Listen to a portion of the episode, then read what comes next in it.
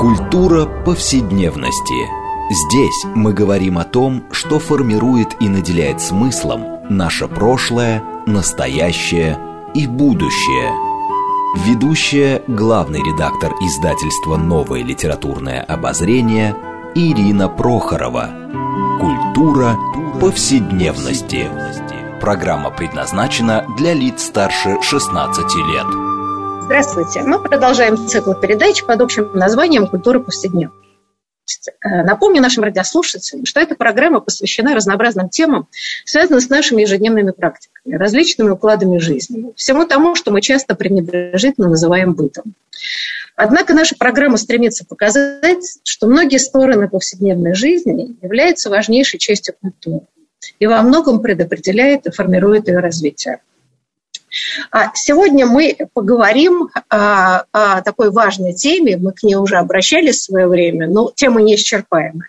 Мы поговорим, собственно, о жизни русской миграции, о способах существования, о идеях, конфликтах, которые внутри нее царили. И ну, здесь нам интересно посмотреть, насколько те баталии и те жизненные проблемы, которые были в среде русской миграции, насколько они проливают взгляд вообще на российскую историю, культуру и, в некотором смысле, современность.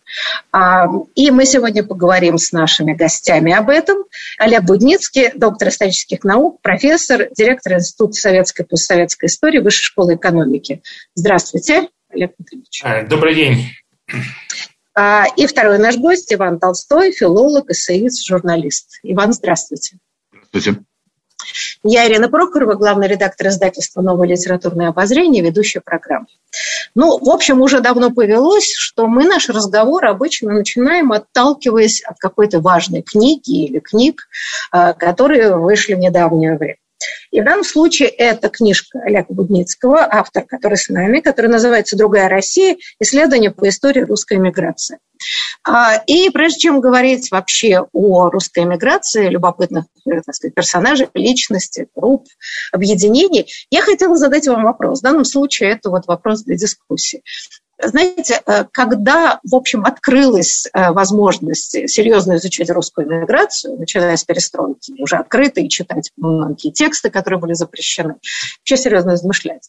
Мне кажется, что в большинстве все-таки работы исследователей эта иммиграция рассматривается как нечто уникальное явление. Да? Вот это такая специфика России, 20 э, век который, ну и 19 особенно 20 век, это вот разговор о трех волнах иммиграции. Ну, если уже брать постсоветское время, то даже четыре волны. Эм, это можно дискуссионно. Но ведь мы знаем, что такие массовые иммиграции происходили в течение там, 19-20 века и в других странах. Ну, например, да, знаменитый, печально знаменитый ирландский голод, где, в общем, эм, Ирландия потеряла четверть своего населения, либо умерли от голода, а многие мигрировали в США. И, да, например, вот эм, известный президент Роберт Кеннеди, собственно, потомок этих ирландских переселенцев. И это была тоже колоссальная трагедия. А мало того, что это была реальная, ну, то есть катастрофа гуманитарная, но надо сказать, что и британское правительство вело, в общем, чрезвычайно непривлекательно, очень сходное с тем, как вели себя часто советские вожди. Оно не приняло помощи, во время голода от других стран, всячески эту проблему замусоливала, говорила, что ничего страшного и так далее. То есть, и можно еще привести много там, да, иммиграция итальянцев от плохой жизни. В общем, большое количество иммигрантов в разное время из разных стран уезжало из стран. Можем ли мы вообще как-то думать о том, что это не исключительно русская проблема, и как-то попробовать сравнивать и находить, может быть, что-то, я не знаю, общее или нет? Вот с вашей точки зрения, степень исключительности э, русской эмиграции 20 века по сравнению вот с эмиграциями других стран? Э, ну, э, это, безусловно, явление не исключительное, и э, нам известны миграции, если уж так обобщать, да, э, народов э, в более раннее время и выезды из страны по религиозным экономическим мотивам и так далее. Экономическая миграция вообще, по моим наблюдениям, преобладающая. Ну, скажем, э, как э, возникла э, Северная Америка, североамериканские Соединенные Штаты, да, в числе прочего туда уезжали те люди, которые по религиозным соображениям как-то им было кисло жить в Британской империи. Так, но в чем необычность русской эмиграции 20 века? А, русская и армянская, обычно вот о двух угу. говорили таких мощных диаспорах, то, что это произошло а, практически одномоментно, очень быстро, очень сжатое историческое время, э, и э, это произошло э, в больших масштабах. Ну, скажем, русская миграция, самые разные цифры оценивают ее. Я имею в виду 20 век, от миллиона до, даже до трех миллионов человек, что явное преувеличение, с моей точки зрения, где-то около миллиона, может быть, полтора – это реальные цифры, но это очень много. А, так, и в чем еще необычность э, русской миграции? Обычно, как правило, люди э, уезжают в поисках лучшей доли, лучшей жизни. Бедные люди или вот голод, или еще что-то. Здесь в значительной степени э, выехала элита. Она не составляла большинство иммиграции, как некоторые думают, но это была очень высокая доля. В этом отношении Единственный, пожалуй, аналог – это французская эмиграция эпохи Великой Французской революции. У нас были, конечно, предшественники в этом отношении. Э, армянская эмиграция, понятно, это следствие геноцида армян в Османской империи. И э, был ведь создан даже целый Нансеновский офис, так называемый, э, по делам беженцев при Лиге наций, который занимался, собственно говоря, как-то обустройством иммиграции беженцев, точнее, их называли все-таки скорее не иммигранты, а беженцы. А, так, и э, это был один из таких э, первых грандиозных опытов, когда мировое сообщество пыталось как-то помочь людям, э, вынужденным по политическим мотивам покинуть свою родину. Да, ну вот, Иван, а что вы скажете? Вообще, насколько важно было бы, может быть, изучение русской миграции, разных волн, а, там, да, вот сравнение с какими-то другими миграционными волнами, миграционными волнами других стран. Я согласен с тем, что э, и вы, Ильмидзе, сказали, и Олег Витальевич, все, все это правильно, только такую, может быть, добавила бы деталь. Э, и первая, и вторая волны российской миграции, э, я сосредоточусь в данном случае то именно на российской, э, имели за собой, имели в качестве причины э, одно явление. Э, они были не только компактны во времени, они были не только многочисленнее других эмиграций из других стран в другое время, но они имели и одну причину, точнее две. Первая волна имела причиной э, Октябрьскую революцию и гражданскую войну, а вторая волна имела причиной Вторую мировую войну. То есть э, тут, э, если в, в отношении религиозных, экономических эмиграций можно говорить о, так сказать, растянутой причине, растянутой во времени, а нет, не в смысле своем, то здесь еще и очень компактное сведение как бы в одну историческую, ну, одну в кавычках, одну историческую точку. Причина одна – Октябрьская революция, переворот, и гражданская война, и Вторая мировая война. А вот что касается определения миграции, здесь Олег Витальевич очень точно успел вставить важнейшее слово. Э, не иммигранты, а беженцы. Я бы сказал, что вообще из трех волн эмиграции, российской, советской, эмигрантами в прямом смысле этого слова были только эмигранты третьей волны. Первая волна эмиграции не была иммиграцией. Ведь иммиграция это добровольная, официально оформленная, по бумагам, с подачей в соответствующие органы власти, с получением разрешения, выезд в другие страны. У первой волны была было дуло ружья, приставленное между лопаток. Они бежали и вместе с Франгелем, и через румынскую границу, и польскую, и в Финляндию, и на Дальнем Востоке, в Харбин. Они убегали, не успев подумать ни о каких бумагах, кроме как о тех, которые будут их представлять где-то за рубежом в чужих полицай-президиумах. Ничего подобного не было и у второй волны эмиграции. Они были огромной волной, но переселенной нацистами. или ушедшими в обозе у нацистов, или угнанными в Германию. У нас предпочитают все время говорить угнанными. Масса было добровольно ушедших, или боящихся последствий, или, так сказать, шедших за так называемой лучшей долей. Но это все равно не было официальной эмиграции. Это было беженство. И, кстати, многие представители первой волны э, очень долго настаивали. Мы не эмигранты, мы беженцы. У иммигрантов есть политическая цель, есть задача, есть программа. А у нас Какая у нас программа? Да вот к Рождеству вернуться в Россию. Да вот к Рождеству не получилось, тогда к Пасхе вернуться. И только третья ну, волна... В каком случае, да, простите, я перебью да. вас, но в общем а, как раз первая волна когда они говорили, что они беженцы, политическая программа у них была довольно четкая. У кого-то а, И мощное институциональное строительство, о котором мы сейчас поговорим, это свидетельствует о том, что идея, что да, там, мы не в изгнании, мы послание, э, неважно, да, идея была, что все-таки мы вернемся, что Но это временно, это... поэтому надо сохранять идентичность, надо строить школы, там, сохранять армию. Правильно, но это целая программа. Правильно, но это не иммигрантские идеи, это идеи еще местнические, это идеи еще метропольные. Э, политика метрополии была перенесена на подошвах сапог и в головах думающих людей. Она была перенесена за границу, потому что дискуссию вести под э, обстрелом невозможно. Вот и все. Э, не изменилось в этом плане ничего. И, и э, что раздражало очень многих, эмиграция доспаривала свои старые споры, находясь на чужбине. Она не придумала новые споры.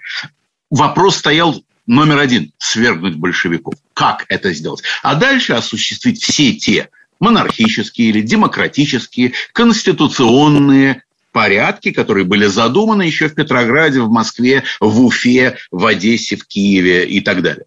И вот только третья волна эмиграции, она делала все сознательно по бумагам и выезжала уже никуда не убегая. Конечно, мы не имеем в виду перебежчиков и невозвращенцев, а именно волну эмиграции. Вот это моя была маленькая ну, поправка. Это, это правильно, да, только мы не будем забывать, что третья эмиграция, уезжая официально, да, угу. прекрасно понимала, что репатриироваться она не сможет.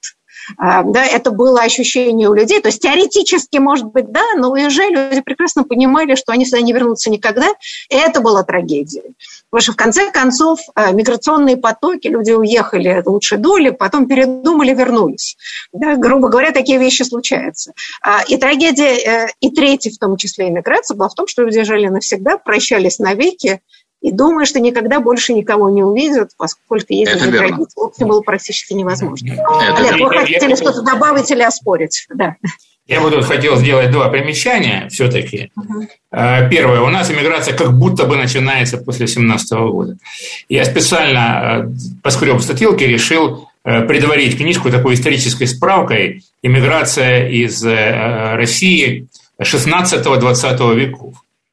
До 17 года из России выехало гораздо больше людей, чем после 17 -го. Но это на протяжении 19 века, да, или там? Э, начиная с 16-го. Ну, так вообще э, формально, что ли, считается первый русский мигрант – это князь Андрей Курский, который от царского гнева бежал, но не он первый там бежал и так далее. Чем Андрей Курский отличается принципиально от других? Что он сформулировал, почему именно он бежал, и отправил послание – Э, Ивану Грозному, знаменитая, значит, переписка, вот, и э, Андрей Курский там пишет, э, по что ты бьешь нас, сильных во Израиле. Но он, конечно, не имел в виду, что Россия – это Израиль, это библейские образы там, и так далее. Вот. А на что Иван Грозный ему отвечает примерно в таком стиле, Э, не сдерживает несколько, так сказать, э, правила цензурные, что ты сын такой-то матери, значит, ты вот такой, такой, такой, объясняет он Андрею Курскому, кто он есть. Вот. И вывод такой, а мы, э, государь самодержавный, холопий своих вольны казнить, а вольны миловать. Вот вам, собственно говоря, сформулирована программа иммиграции и власти в России на много столетий вперед. Вот. Я вот все-таки не хочу, чтобы меня а, так сказать, били ни, ни, ни за что, ни про что и без всяких причин, а по царской прихоти. Это вот говорит, а хочу и буду. Э, так вот, эм, собственно говоря, такая история. И, кстати, удивительные эти вещи, э, когда студенты отправлялись учиться за границу, а потом оттуда так и не возвращались, начались очень давно. Борис Годунов отправил ведь да, еще поучиться, никто, в общем, не вернулся и так далее. И уезжали по религиозным мотивам, старообрядцы бежали, мусульмане бежали, там, скажем, после Крымской войны была массовая иммигра... после Кавказской войны была эмиграция, и после Крымской войны была эмиграция. Вот. Еврейская эмиграция была самой крупной, наверное, когда начались погромы еще в 80-е годы 19 века. Ну и не только погромы, а самое главное – это черта еврейской оседлости, скученность, и отсюда нищета и так далее. И уехало худо-бедно около двух миллионов евреев до 17 года. Из них более полутора миллионов Соединенные Штаты Америки, которые, собственно говоря, и сделали эту страну такой, какой она есть сейчас. Я имею в виду Голливуд, Бейгелс, то бишь бублики по-нашему, да, там или пиклс, эти вот самые соленые огурчики, и когда вы идете там куда-то в раздел кошерной еды, то видите, ну что, каша, но это будет, конечно, гречка консервированная, как всегда у американцев готова к употреблению. Ну, и так можно привести много других таких вот вещей. Ну, поляки, и... поляки уезжали после поляки, конечно, революции, после, да, после восстаний, восстаний польских, да. конечно. То, есть иммиграция была, что для нее характерно, она была вот такая этническая, она была религиозная, точнее, по значительной части, Э, почему, в чем были ограничения там, в отношении поляков, в отношении евреев? Одни католики, другие иудеи. Да? Э, почему гонения на старообрядцев? Потому что они были старообрядцы. Но ездили, ехали и на заработки очень многие. Очень многие ехали на заработки в Германию, Данию. И, э, кстати говоря, к вопросу об эмиграции, это никак не было оформлено, Иван. Это было запрещено. Никаких законов вообще, которые бы регулировали из России, не существовало. Как тогда они смогли уезжать? До, э, до великих реформ э, вообще э, царь подписывал разрешение о выезде. Да, это вообще ну, закрытая была страна. Вообще, каким образом тогда они могли бежать? Да, по реформенный период это немножко было легче. Слушайте, ну а на что контрабандисты? Во-первых, тем людям, людям же надо жить, да, во-первых. И во-вторых, и в-третьих. И кроме того, границы были совсем не такие в то время. И вообще визы и так далее и тому подобное. Многие, многие эти вещи гораздо более позднего происхождения, чем нам кажется, так же, как паспорта. Э, можно было э, вот легально взять паспорт заграничный и поехать. Ну, как, скажем, Герцог сделал. Э, паспорт стоил худо-бедно 5 рублей золота. И, конечно, это огромные деньги были, заграничный паспорт. И никому из простых людей это было не по карману. Поэтому иммиграция практически вся была нелегальной. Э, и, в общем, по российским законам, те, кто взял и куда-то там делся из страны, это были вообще преступники. Э, вот. Э, такая, вообще у нас закон, впервые позволивший людям свободно, насколько я знаю, во всяком случае, позволившим гражданам свободно выезжать из страны и возвращаться в нее, появился в 1993 году. Это одно из величайших завоеваний вот э, последней русской революции, я имею в виду революцию 91 -го года. До этого вот да. Это парадокс. Способом. Есть вот целый ряд парадоксов, мы даже себе не представляем, какие новые законы. Я просто отвлекаясь э, чуть-чуть от эмиграции, э, всегда поражает, и мы даже эти темы поднимали, разговор о крестьянстве, о поражении прав, э, что до революции 17 года у крестьян не было прав таких же, как у других сословий, они были поражены в правах. В советское время понимаем, что они стали получать паспорта наравне с э, городскими жителями да, в 16 лет. А, значит, в начале 80-х годов, в 1980-х, постановление было в 76 году о совершенствовании там чего-то паспортного ля-ля-ля-ля-ля Совета министров. А реально на практике в 1981 году крестьяне были уравнены жителями городов, они стали получать паспорта. То есть за 10 лет до окончания советской власти по большому счету, крепостничество, в смысле, да, отсутствие вообще гражданских прав, вот закончилось только тогда. И это иногда просто совершенно сражает. Вот. А насчет 93 -го года я не знала, это фантастика. Да, Иван, Можно, хотели что сказать. Да, да. Маленькую реплику, потому что Олег Витальевич рассказал о нелегальности иммиграции э, до революции. Э, действительно, повесть Владимира Галактионовича Короленко «Без языка» – это повесть о родственниках, односельчанах, которые бегут в Америку, не понимая, что такое Америка. Но у них светит в голове слово «свобода». Святое слово. Они ничего не понимают в том, что такое свобода и как она для них обернется. Она оборачивается для них страшно драматически и так далее. Но как они бегут? Тайком на перекладных до Германии, я забыл, до Бремена или до Любека, откуда э, уходили эти пароходы, и затем по поддельным документам, купленным в каком-то шинке за, за водку, за, за какой-то хлеб, они по чужим документам садятся на этот пароход, вздыхают, и начинается их приключение. Все нелегально, все незаконно, действительно правильно, так было. Ну да, то есть проницаемость границ была, естественно, больше тогда. Хотя при, при том, что да, все равно э, мобильность населения была крайне низкой. Но, вы знаете, вот хотела все-таки э, немножко остановиться на вопросе, э, который меня всегда интересовал. А, ну, известны всякие э, рассказы, и кажется, этот рассказ был Гладилина, я сейчас не помню, как столкнулись третья эмиграция в Америке с первой, да, и там были комические случаи, я помню эту байку, кажется, правда был Гладилин, когда и остатки первой эмиграции старичков и старушек, таких божьих одуванчиков, и вот этими молодыми комсомольцами, уехавшими третью миграцию, пригласили на какой-то типа благотворительного вечера, в общем, так сказать, да, Бог. И вот, значит, одни сидели в одном углу, другие стояли в другом углу. И когда позвали к столу, а, кажется, Владимир решил проявить галантность, ну, вроде как-то неудобно, да, он подошел к этим старичкам и старушкам и якобы сказал, значит, нас зовут к столу, товарищ. Такой цивилизационный коллапс. Как бы иммигранты разных волн, грубо говоря, узнавали друг друга, что это вообще э, э, бывшие соотечественники, соотечественники. Или выясняется, если мы сейчас посмотрим, что это были разные цивилизации. Вот поэтому мы говорим, там разные волны иммиграции, да? Но мы понимаем, что опыт разных волн иммиграции был абсолютно разный, жизненный, интеллектуальный, политический и так далее. Мы можем вообще говорить об иммиграции как о некотором вот монолите, да, идеи иммиграции по всему. Ну, иммиграция, конечно, не, не, не была единой. Иван уже об этом говорил. Иммиграция вывезла, иммигранты вывезли в иммиграцию, собственно, все те противоречия, которые были в России. Они немедленно поделились на массу групп партий, враждующих друг с другом, там, э, ненавидящих друг друга. Почитайте там, что писали друг о друге эти мигрантские газеты, скажем, полемику э, последних новостей и возрождения парижских и многих-многих других. надо сказать, что газет выходило вообще великое множество, как кто-то сказал, что там, где собираются три казака, начинают выходить две газеты. Указатели этих иммигрантских изданий, вот такие тома.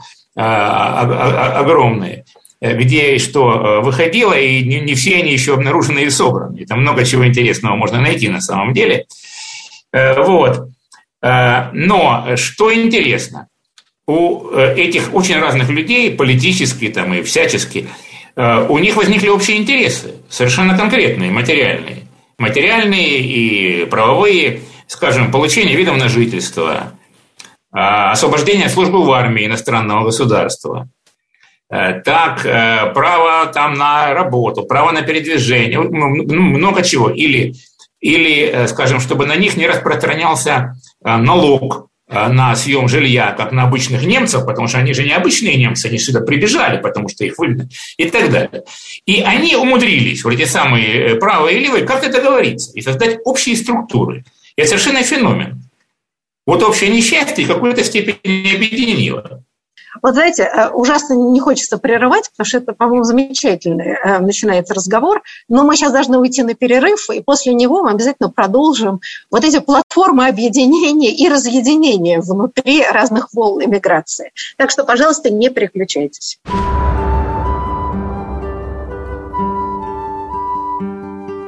Здесь мы говорим о том, что формирует и наделяет смыслом наше прошлое, настоящее и будущее. Культура повседневности. Мы продолжаем наш разговор э, в рамках э, проекта «Культура повседневности». Э, напомню нашим радиослушателям, что мы сегодня обсуждаем историю, быт и, и значит, бытие русской эмиграции разных волн, опираясь на книгу Олега Будницкого, которая называется «Другая Россия. Исследование по истории русской эмиграции». И у нас э, сегодня гость, это сам автор книги Олег Будницкий, доктор исторических наук, профессор, директор Института советской и постсоветской истории Высшей школы экономики. И второй наш гость Иван Толстой, э, филолог, эссеист, журналист. Я Ирина Прохорова, главный редактор издательства «Новое литературное обозрение», ведущая программы. Вот э, Олег Будницкий перед перерывом затронул замечательный вопрос. Значит, вот есть парадокс. Да, с точки зрения политических взглядов или идей, э, какую волну русской миграции не возьми, там были бесконечные склоки. Мы еще об этом говорим. Да? Никто ни с кем договориться не мог. Но выясняется, что есть более фундаментальные проблемы, да, а именно выживание а, как бы, да, в, в интеграции а, в страну, принимающую страну. И здесь неожиданным образом правые, левые, а, я не знаю, демократы, монархисты и все прочее, правильно понимаю, что Олег сумели договориться, потому что это казалось важнее политических разногласий. Да, совершенно верно. Вот у меня одна из первых э, глав или там, очерков книги называется «Парижский губернатор». Это Василий Маклакови, ну, мой любимый э, персонаж, я считаю, что это был, возможно, самый умный русский человек 20 века. А, и он был посол Временного правительства в Париже, умудрился приехать, вручал доверительные грамоты 8 ноября 2017 года по новому стилю. И из уст Луи Барту, министр иностранных дел Франции, узнал, что что-то в Петрограде произошло, и, кажется, вашего правительства уже не существует. Вот. И он, тем не менее, признавался там э, де-факто э, послом до 24 года, до э, признания Франции Советского Союза. И вот э, так было понятно, куда обращаться иммигрантам. Есть посольство, есть русские консульства. Что делать теперь? И иммигранты, ну, с одной стороны, французы позаботились, создали офис по делам русских беженцев при французском МИДе, тот же Маклаков его возглавил. А как вот этой иммигрантской массе организоваться и защищать свои интересы? Создали иммигрантский комитет по интересному принципу. Там должно было быть поровну правых и левых правых организаций, их были десятки организаций. Там союз шоферов, там, я не знаю, там обычно о союзах писателей еще чего-то. Там союзов э, водителей такси или официантов или еще чего-то было гораздо больше. Вот. И они были, правые. Левых было гораздо меньше. Но это было общее решение. Вот правые организации выделяют равное число человек, там шестеро в комитет мигрантский, и левые равное число шестеро.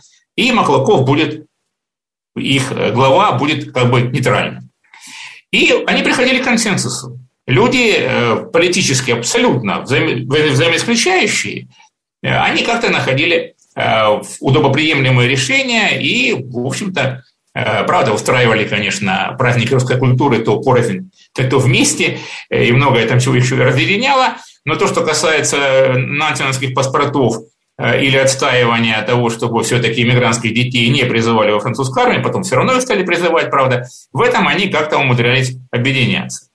И такая же история была в Германии, можно привести э, случаи по разным другим странам. Да. Иван, ваша точка зрения на, это, на эту проблему? Ну, конечно, э, как мы живем э, в, в одном доме с там еще с, со 150 соседями, тем не менее мы все ходим за хлебом и молоком в одни и те же магазины, и некуда деваться. Так и иммигрантам некуда деваться. Конечно, они объединяются э, в какие-то какие учреждения, в какие-то союзы. Это неизбежно при всех своих разногласиях. В отличие от России метропольной, от России главной, от России первой, вторая, другая Россия, Россия иммиграция, Россия иммигрантская, она страшно кратковременна, она краткосрочная, она длится ровно столько, сколько длится бытие самой волны. Первая иммиграция почти вся, почти, это огрубление, это редукция, но почти вся уложилась в межвоенный период. К началу Второй мировой войны она закончилась. Закончилась первая волна как первая волна, как единство. В ней были свои споры, в ней были свои трения, в ней были свои объединения, но как феномен она закончилась в сороковом году с началом, с оккупацией, скажем, Франции, да, с падением Ру Парижа и русского Парижа тем более. А, конечно, и после войны э, там создавались газеты, журналы, выходили и газета «Русская мысль», и еженедельник. А раньше она вообще три раза в неделю выходила, и журнал «Возрождение» под редакцией Милюковой, и Тутти Кванти, все это было, и просоветские, и антисоветские, и все-таки это была уже такая отрыжка, это было уже усталое дыхание. Первая волна закончилась. Пришла вторая волна, опять-таки, как волна цельная и внутри себя единая, спорящая и э, между собой и спорящая, противопоставляющая себя первой волне. В первой волне. И тем не менее она существовала и э, была таким цельным, законченным явлением и длилась столько, сколько ей было вот небесами отведено. 10, 15, 20 лет, а потом и она стала таять. То есть, если континуум первой России постоянен, если все время переходит из внутри поколений, четверть поколения, одна десятая поколение, переходит влияние, культура, э, интеллектуальная жизнь, гражданская жизнь, все это переходит, то в эмиграции все это, к сожалению, только скалярно как в школе мы учили. Стоп, ну вот это вот интересный момент – а, да, учитывая то количество людей, которые в 20 веке все-таки уехало, а, и э, как бы центры были иммигрантской жизни, не то, что это было размазано по всему миру. Но мы знаем, э, и вот как раз если изучать диаспоры, мы знаем, сколь мощные диаспоры ну, например, там армянская диаспора, которая да, бежала из Турции, расселившись по многим странам, поддерживая другое отношение. Там более позднее там, язык китайская, неважно. Мы можем видеть такой, диасп... это диаспорический мир.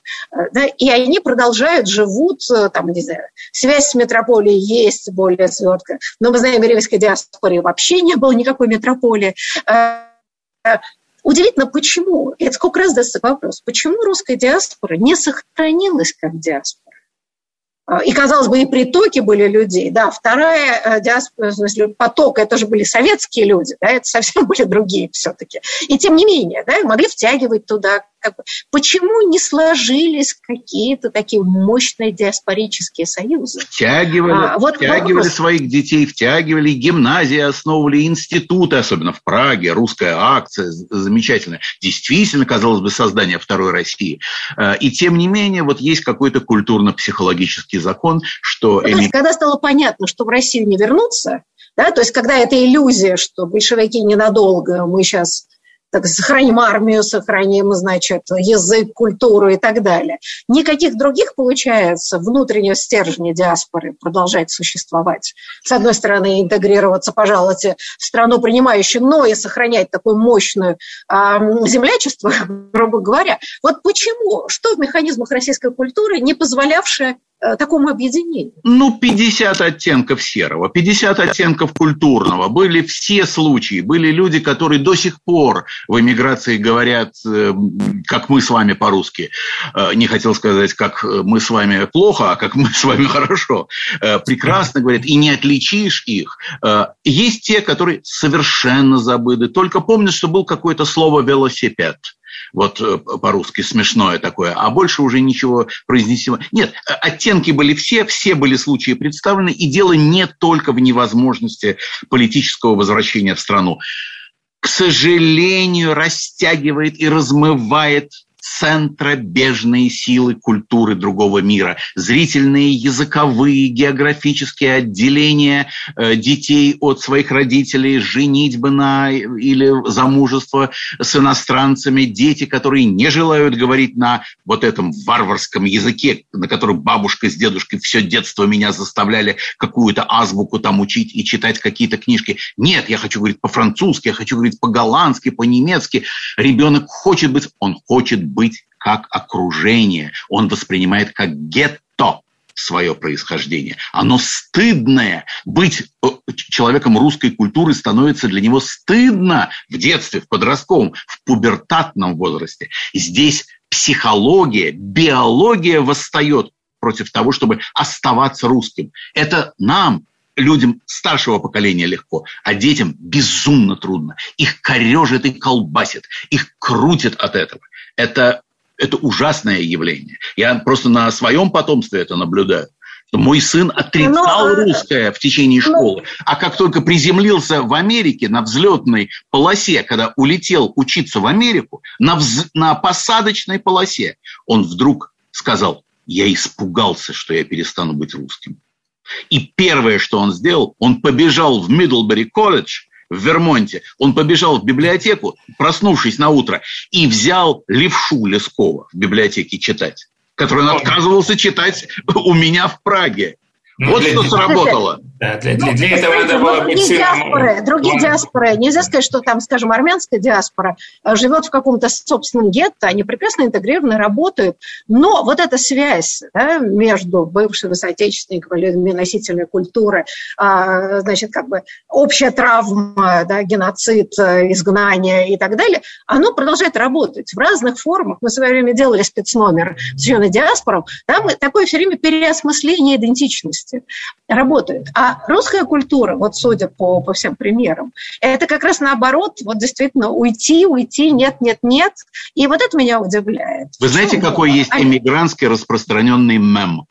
Да. У всех диаспор есть лобби в парламентах. Только у одной диаспоры нет, у русской. Вот, Нету. вот, понимаете, именно потому что как диаспора, как политическая сила, но существует, и как бы есть ощущение, что и воли к этому нету. Да, вот, э, Олег, а ваша точка зрения на предмет? Почему? Это ведь специфика какого-то культурного сознания внутреннего. Почему такая нежелание интегрироваться, я имею в виду внутри себя, так сказать, вот создание какой-то диаспорической институции. Ну, вот опять-таки, это, это не совсем так. Это все истинно всегда конкретно. А потом не будем забывать, что все-таки э, вот эта русская диаспора, она не столь многочисленна, и она очень такая дисперсная, разбросана, ну, как, скажем, китайская или испаноязычная, а, так и есть разные другие исторические там, традиции. Потом, как мы уже говорили, эта диаспора была очень э, разной, потом она перемещалась между странами. Э, достаточно вспомнить там судьбу, там, скажем, того же русского корпуса в Югославии, которая была мощная там довольно диаспора, как она расползлась, и довольно печальные у нее были судьбы.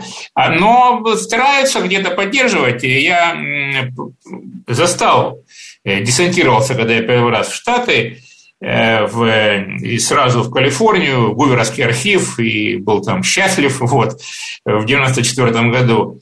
Э, и кто мне там помог, между прочим, обустроиться, это как раз русские иммигранты, но это дети иммигрантов первой волны, которые жили в Харбине, в Шанхае, э, и там был такой русский город по существу Шанхай, потом э, Харбин, потом их китайские коммунисты общем, выкинули через разные страны, Австралию, там, Бразилию и прочее, они в итоге оказались э, в, в Штатах и в том числе в Калифорнии. Вот там было небольшое комьюнити. И там был такой феноменальный момент, я там что-то такое, ну, вот я первый раз попал в Америку, да, Э, я даже, это, вроде как я говорю по-английски, но они меня не понимают. Не потому что говорю, что это неправильно. Понятия другие, терминология другая. Это не то, что там, э, чему мы, мы нас там учили, что написано там в, в классических книжках там 30-х годов. И я как-то прибился, э, там была такая Ирина Барнс, заведующая русским центром Стэнфорда, хотя вот приписан Гувер, ну, вот поди к ней. Ирина Валентин. Она сказала, а, Проблема. Сейчас, сказала она, набрала номер телефона, сказала, Борис, у нас тут русский ученый. Борис сказал, сейчас. Через пять минут приехал Борис Дедович на Вольво, значит, такой э, выпускник шанхайской гимназии, уже в отставке пенсионер, сказал, так, сейчас мы тут все организуем. Вот. И через 15 минут все было организовано. Вот. Э, э, это было просто вот феноменально. И я очень э, общался с этими людьми много и долго, увы, большинство из них уже ушло. Чудесные люди с чудесным, совершенно изумительным русским языком. Например, ну, конечно, не было самолета, был аэроплан, и не бензоколонка, а газолинка, поскольку без, да, бензин по-английски. Вот, чудные люди, там Э, и они культивировали русскость. Там была церковь э, православная, и есть в Менло-парке. И, э, что любопытно, совершенно без разницы, этнического происхождения, вероисповедания, если таковое было, еще чего-то. Это была общая обязанность к Крисмасу ходить туда, ну, кто умел, там э, что-то делать, там пирожки какие-то там печи, голубцы и прочее, прочее, потому что нужно был, был такой базар, и угощения, и толпы американцев сходились туда вкусно поесть, наконец. Вот. И такой был вот любопытнейший, и такой круг был э, людей, которые культивировали эту самую русскость, там были русские книги, хотя читали они по-английски, по-моему, все-таки уже больше, чем по-русски и так далее. Все бывает, но э, как политическая общность, ну, конечно, это, этого не было. Вот в том-то и дело. Ведь Солженицын, кстати, очень э, интересно написал в свое время, я помню, в юности, так сказать, в студенческой юности, прочел меня это в, в первый первый человек, у которого я эту мысль встретил. А потом оказалось, что она просто подтверждается с жизненным опытом. Всякая смелость есть у русского человека, и военная, и физическая, какая угодно. Нет гражданской смелости. Гражданская смелость – это ведь особый этаж в голове, в сознании человека. Это понимание, осмысление политическое осмысление, э, осознание своего существования и существования своей общности, государства, народа, группы, которой ты принадлежишь. Нет вот здесь, к сожалению, очень слабые связи, и они распадаются. Э, создание лобби – это создание маленького гражданского общества при какой-то большой структуре, которая финансирует, которая вовлечет, которая включит в какие-то свои вихри, водовороты и так далее. Вот гражданское общество не, создает, не создается, увы, русскими э, на чужбе или почти не создается. А то, о чем рассказал Олег Витальевич, ну, это человеческое общество, это проявление человеческих чувств, эмпатии, это этическое и нравственное. в конце концов. Ну, этическое и нравственное. Ну, ну, да. ну, разве, разве этого мало? Нет, это очень много. Это, дай бог вообще каждому на своем жизненном пути встретить таких людей. Но это не гражданское общество. Все-таки, как бы не говорить про другую Россию, а, иммиграция уносит с собой систему идей, а, мировоззрения, да, жизненные установки, практики и так далее. И часто вот как раз в миграционных кругах а, все проблемы метрополии видны значительно лучше потому что, но ведь э, мне кажется, что эти отдельные интересные исследования, которые, наверное, и будут продолжаться, это все споры, которые велись в эмиграции. Да? И первая эмиграция, вторая, она как-то была да, не столь мощной по интеллектуальным э, мышлениям. И особенно интересна третья миграция, которая просто если посмотреть ее, то э, все становится понятно, что происходило в 90-е годы в метрополии.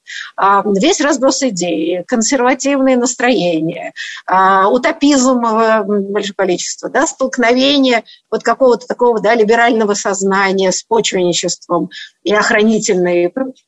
И вот мне кажется, э, э, странным образом, э, пока вот таких системных исследований я, во всяком случае, не встречала. У меня, а, есть, у меня есть эпиграф для подобного исследования, Ирина. Это да. замечательные афористичные слова Марии Васильевны Розановой, дай бог ей здоровья. Эмиграция – это капля крови России, взятая на анализ. Вот это правда, это правда, потому что, э, ну вот, скажем, если возьмем первую эмиграцию, там эти, да, безумное количество публикаций, периодики, которые надо осмыслять и так далее, но там э, ну, не знаю, слушайте, в конце концов, ведь это очень любопытно. Запрещали эту миграцию. Значит, советские люди ничего не читали, что там делается, фантазировали по поводу этой миграции. И вот в конце 80-х годов потоком пошла публикация всего иммигрантского. И обратите внимание, что было взято из этого потока? Евразийство, да, как некоторые вот это. А все консервативные философы оказались, так сказать, э, неожиданно востребованы. А масса вот идей, причем такого, скорее, такого толка, да, вполне себе хранительного, оказалась невероятно востребована в постсоветский период. А уж казалось бы, ну какое отношение там, господи, боже мой, да, евразийство, казалось бы, должно сейчас к нам... Нет, значит, выясняется, что вот эта самая скрепа, она существует, да, такого мощно авторитарное сознание, да, назовем это так, которое в эмиграции разрабатывалось э, и, может быть, даже не осмыслялось, насколько сильно недемократическая волна существует. Вот мы можем под этим углом посмотреть на, на эмигрантскую мысль разных, разных эпох. Ну, вы знаете, вот у меня в книжке как раз про другую Россию по большей части. Как раз вот не про эту, не про Ивана Ильина, который там э, восхищался нацистами до тех пор, пока они в тюрьму не посадили по доносу своих же собратьев-консерваторов. Ну, там Берберова, да, Берберова, да, совершенно верно. Это же тоже проявление авторитаризма, да? Э, Выбор себе, так сказать, пусть даже это было связано с антисоветской, и тем не менее, да? выбор э, альтернатив, он тоже показательный. Да, но вот э, были попытки найти совсем другую альтернативу. И э, вот в, в книжке, собственно говоря, которая послужила поводом, да, э, там у меня есть э, такая глава, которая называется «Посол несуществующей страны». И это я о Борисе Бахметьеве. Это э, тоже был посол, э, правительство его перестало существовать временно, которое послало его в Штаты, но я его трактую как посла будущей России, еще не существующей. Он попытался описать то, какой эта Россия должна быть, попытался найти корни э, в России этого. Мне кажется, это чрезвычайно любопытный, интеллектуальный, блистательный опыт, так же, как Василий Маклаков. И э, много чего другого. Вот и Иван назвал Россию зарубежной второй Россией, как ее часто называли.